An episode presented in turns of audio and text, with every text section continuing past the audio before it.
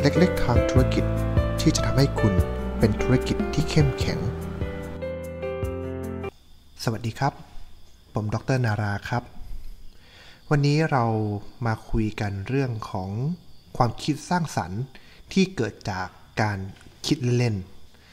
ในประเด็นของความคิดสร้างสรรค์เนี่ยตอนนี้ก็ถือว่าเป็นประเด็นที่กำลังมาแรงมากทีเดียว เพราะว่าความคิดสร้างสรรค์เป็นจุดกำเนิดของความคิดที่เราสามารถเอาไปพัฒนาให้มีคุณค่า มีนวัตกรรม มีไอเดียใหม่ ๆ เอาไปทำให้เกิดสิ่งที่มีความเจ๋งขึ้นใหม่ ๆ ได้มากมายอย่างที่ผมเคยได้พูดไปถึงใน EP ก่อนหน้านี้ว่า ความคิดสร้างสรรค์เนี่ยมันสามารถเกิดได้อยู่ 4 วิธีนะครับ วิธีที่ 1 ก็คือเราใช้วิธีการเพิ่ม ความคิดของเราเข้าไปจากประสบการณ์เก่าๆของเราที่เราเคยมี วิธีที่ 2 ก็คือใช้วิธีการลดนะครับลดอะไรละก็แล้วแต่จากประสบการณ์นะครับ วิธีที่3เนี่ยเราใช้วิธีการผสมก็คือเอาความคิด 2 ความคิดขึ้นไป เอามา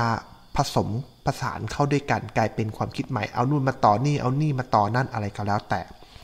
วิธีที่4เนี่ยก็คือวิธีการบิดบอกว่า ถ้าเราไม่ทำอย่างนี้แล้วจะทำอีกแบบหนึ่งได้ไหม เปลี่ยนแปลงไปเลยอีกทางหนึ่งได้ไหม ให้มัน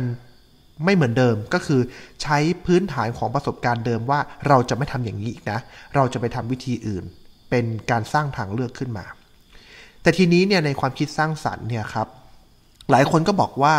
คิดแล้วมันก็ยังคิดไม่ออกอีก ไม่รู้จะทำยังไง ผมมีเทคนิคตัวหนึ่งครับ เป็นเทคนิคที่เราจะช่วยทำให้สมองของเรานี้ทำงานได้เต็มที่มากขึ้น เพราะโดยปกติแล้วเนี่ยความคิดสร้างสรรค์ของเราเนี่ยมันจะถูกการล็อกเอาไว้โดยอัตโนมัติ ตั้งแต่เราเกิดมาเด็กๆ เราไม่มีประสบการณ์ เราไม่ได้มีข้อจำกัดทางความคิดอะไร เราก็เล่นได้อยู่เรื่อยๆ ลองคิดดูนะครับว่าในสมัยเด็กของเราเนี่ยเราจินตนาการเรื่องราวต่างๆ ได้มากมายขนาดไหน บางคนเล่นพ่อแม่ลูก บางคนแปลงร่าง เป็นมนุษย์ต่างดาว บางคนสามารถที่จะใช้เพียงแค่ไม้บรรทัดอันเดียวสร้างกลายเป็นกองทัพเรือกองทัพเครื่องบินอะไรขึ้นมาได้มากมายเต็มไปหมดเลย อย่างของผมเองในสมัยเด็กๆ เนี่ย ผมก็จะจินตนาการว่าผมเอาปากกามาเสียบกับไม้บรรทัด แล้วมันก็กลายเป็นเครื่องบิน แล้วเราก็บินอยู่ในห้องเรียน เป็นกองทัพกองทัพกันขึ้นมา อันนี้คือจินตนาการนี่คือความคิดสร้างสรรค์สมัยเด็กๆ พอเราโตขึ้นมาความคิดเหล่านี้มันหายหมดเลยครับ มันหายไปไหนล่ะก็เพราะว่าเราถูกต่อว่าว่าวิธีการทำแบบนี้มันไม่ถูกต้อง เราถูกลงโทษ เราถูกบังคับว่าห้ามคิด มันจึงเป็นประสบการณ์อย่างหนึ่งของชีวิตของเราว่า วิธีการคิดแบบเด็กๆเนี่ยเราไม่สามารถทำได้ เพราะผู้ใหญ่ถูกสั่งเอาไว้ มาบังคับเราเอาไว้ ไม่ให้เราแสดงออกแบบนี้อีก การแสดงออกแบบที่เป็นแบบเด็ก ๆ นี้มันเป็นความผิด พอเราโตขึ้นมาโตขึ้นมา เราก็เริ่มมีการบังคับตัวตัวเราเองขึ้นมาเรื่อยๆเขาเรียกว่าใส่กุญแจล็อกความคิดของเราเอาไว้เรื่อย ๆ ไม่ว่าจะเป็น มาจากการที่สังคมบอกว่า คนทำอะไรที่มันเกินกว่าสังคมขึ้นไป เราก็เรียกว่าคนแปลกประหลาด บางคนก็เรียกว่าคนบ้า บางคนก็เรียกว่าคนสติปัญญาอ่อน บางคนก็เรียกว่าคนติงตองอะไรก็แล้วแต่ พวกนั้นนะครับ มันทำให้เรารู้สึกว่าการที่เรามีความคิดสร้างสรรค์ในบางมุมเนี่ยเราถูกลงโทษ เราไม่สามารถที่จะปล่อยความคิดของเราเนี้ยออกมาได้ ดังนั้นเนี่ยครับคนที่จะมีความคิดสร้างสารรค์ เราต้องทำลายล็อกตรงนี้ทิ้งไปนะครับแล้วก็เราทำยังไงก็ได้ให้รู้สึกว่าเรื่องของความคิดสร้างสารรค์เนี่ยในขณะที่เราคิดเรามันไม่ใช่เรื่องของเรา ตัวหนึ่งที่ทำให้เราเกิดล็อกก็คือว่าเราคิดว่าเรื่องนี้มันเป็นเรื่องของเรา แล้วมันเป็นเรื่องจริง แล้วเราก็มีความกลัวนะครับ กลัวว่ามันจะผิดกลัวว่าความคิดของเรามันจะใช้ไม่ได้ แต่ถ้าเราบอกว่าเป็นความคิดของคนอื่นมันไม่ใช่เรื่องของเรา เราก็จะสามารถคิดได้อย่างเต็มที่ เคยสังเกตไหมครับว่าบางครั้งเนี่ยเราใช้วิธีการว่าเฮ้ยตอนที่เราอยู่ในสถานการณ์ บางอย่างเราคิดไม่ออก แต่พอคนอื่นเจอสถานการณ์แบบนี้ เราสามารถที่จะคิดทางออกได้มากมายเต็มไปหมดเลย แต่ถ้าเราเป็นเจ้าของเรื่องเราจะคิดไม่ออกครับ เพราะอะไรครับ เพราะว่าเรื่องที่เราคิดให้คนอื่นนั้นน่ะมันไม่ใช่เรื่องของเรา เรารู้สึกว่าเราก็คิดไปเถอะ มันไม่ได้มีความเสี่ยงอะไร พลาดขึ้นมาก็ไม่ใช่เรื่องของฉันฉันก็คิดได้ทำไมหรือ แต่พอเป็นเรื่องของตัวเอง อันนั้นก็ไม่ได้ไอ้นี่ก็ไม่ได้ อันนั้นก็ผิดไอ้นี่ก็ติดนู่นนี่นั่น เราเป็นคนสร้างกรอบของเราเองขึ้นมามากมายเต็มไปหมดเลย ดังนั้นเนี่ยครับสูตรที่เราจะสามารถ เอามาใช้ในการสร้างเป็นความคิดสร้างสรรค์ได้นะครับ มันจะมีอยู่ 2 สูตรว่า ถ้ากับคิดเล่นๆ ใช้ 2คำนี้เลยนะครับ ถ้ากับคิดเล่นๆ ถ้าฉันเป็นอย่างนั้นเป็นอย่างนี้แล้ว ลองคิดเล่นๆดูนะ ว่ามันจะเกิดอะไรขึ้นสมมตินะครับตอนนี้เราบอกว่าเราอยู่ในช่วงของการแพร่ระบาดโควิด -19 เราจำเป็นที่จะต้องคิดเรื่องของอาชีพใหม่ ๆ ขึ้นมา ถ้าฉัน ทำอะไรก็ได้ ฉันมีเวทมนต์ ลองคิดเล่น ๆ ดูสิ ฉันจะกลายเป็นอาชีพอะไรได้บ้าง โอ้แค่พูดมาแบบนี้บางคนอาจจะคิดตามนะครับ แล้วรู้สึกว่าเออจริง ๆ แล้วมันก็มีอาชีพที่ฉันสนใจมากมายเต็มไปหมดออกมาเป็น 10 อาชีพเลยนะครับ หรือเอาใหม่ในธุรกิจของเรา ถ้าฉันยังมีเงิน ถ้าฉันสามารถที่จะเสกอะไรก็ได้ขึ้นมาไหนลองคิดเล่น ๆ สิ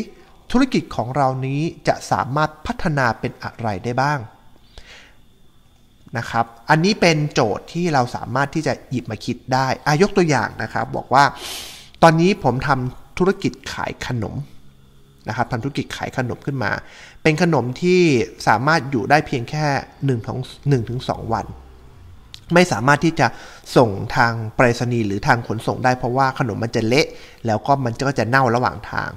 เอาลองคิดเล่นๆขึ้นมาดูนะครับว่า ถ้าขนมนี้มันสามารถพัฒนาเป็นรูปแบบอื่น ๆ ได้อย่างไม่จำกัดแล้ว ฉันจะลองคิดเล่น ๆ ดูนะว่าขนมฉันจะออกมาเป็นอะไรได้บ้าง เออ งั้นเราก็เอาไปอบแห้งสิ หลังจากนั้นเราก็เอาไปใส่สุญญากาศนะ แล้วก็เอาไปฆ่าเชื้อผ่านการพาสเจอร์ไลท์อะไรต่าง ๆ เพื่อให้ขนมมันอยู่ได้นานขึ้น หรือเอาขนมนี้ไปทำเป็นส่วนประกอบของขนมชนิดอื่นนะครับอะไรอย่างเงี้ยความคิดมันก็จะเริ่มไหลออกมาได้ เร็วมากขึ้น นี่คือเทคนิคของการใช้การคิดเล่นๆ ที่ไปสู่ความคิดสร้างสรรค์ ประเด็นมันอยู่ตรงที่ว่าเมื่อเราคิดเล่นๆ ไปเรียบร้อยแล้วเนี่ย แล้วก็มีความคิดเกิดขึ้น แล้วมันสามารถตอบโจทย์ได้ไหม พอเราคิดเล่นๆ เสร็จปุ๊บ เราก็กลับมาย้อนดูว่า เอ๊ะ ตรงไหนที่เราทำได้นะ ตรงไหนที่เราควรจะพัฒนาต่ออีกนิดนึง เพื่อให้มันสามารถอยู่ในโลกของความเป็นจริงได้ ตรงนั้นแหละครับที่เราเรียกว่าความคิดสร้างสรรค์ ดังนั้นความคิดสร้างสรรค์ของเราจะต้องถูกทำการฝึกฝนให้มีความชำนาญในการคิดเล่นๆ แล้วก็ทำลายตัวแม่กุญแจที่ล็อกความคิดของเราเอาไว้ทั้งหมด ให้มันเปิดออกมาให้โล่งมากที่สุด แล้วก็ทำให้เรารู้สึกว่ามันไม่ใช่เรื่องของเรา เราคิดอะไรก็ได้ เราไม่มีความเสี่ยง เพราะจริง ๆ แล้วเนี่ยความคิดของเรามันไม่มีต้นทุนครับ เราสามารถจินตนาการให้มันเจิดจรัสขนาดไหนก็ได้ แล้วเราค่อยมาจัดการตบมันตัดมันเปลี่ยนมันปรับเปลี่ยนรูปแบบมันให้มันอยู่ในโลกของความเป็นจริง จนทำให้เกิดความคิดสร้างสรรค์ ผมอยากจะบอกตรงนี้ครับว่าตัวความคิดสร้างสรรค์ในยุคของการที่เราจะต้องทำใช้ชีวิตหรือทำงานอยู่ในยุคของ new normal ตรงนี้เองเนี่ยจะเป็นตัวที่มีความสำคัญมาก ๆ เพราะว่าเราอยู่ในเหตุการณ์ที่มีการเปลี่ยนแปลงอย่างรุนแรงและรวดเร็วมาก นะครับ ถ้าจะเรียกว่าในประเทศไทยมีโรคระบาดครั้งสุดท้ายเมื่อไหร่โอ้โหทีนี้ต้องย้อนกลับไปเป็นร้อยปี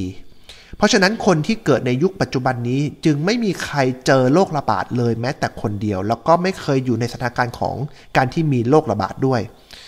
นะครับเพราะฉะนั้นเนี่ยการที่เราจะปรับตัวแล้วก็สามารถที่จะใช้ชีวิตได้อย่าง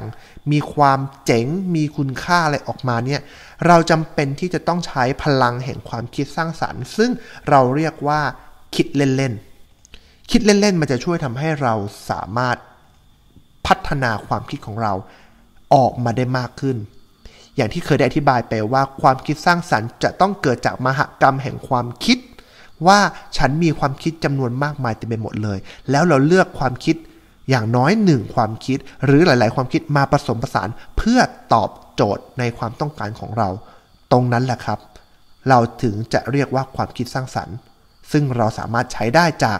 คิดเล่น ๆ สู่ความคิดสร้างสรรค์ สวัสดีครับ ติดตามเรื่องราว สาระ และเกร็ดความคิด ในการทำธุรกิจได้ในตอนต่อๆไปครับ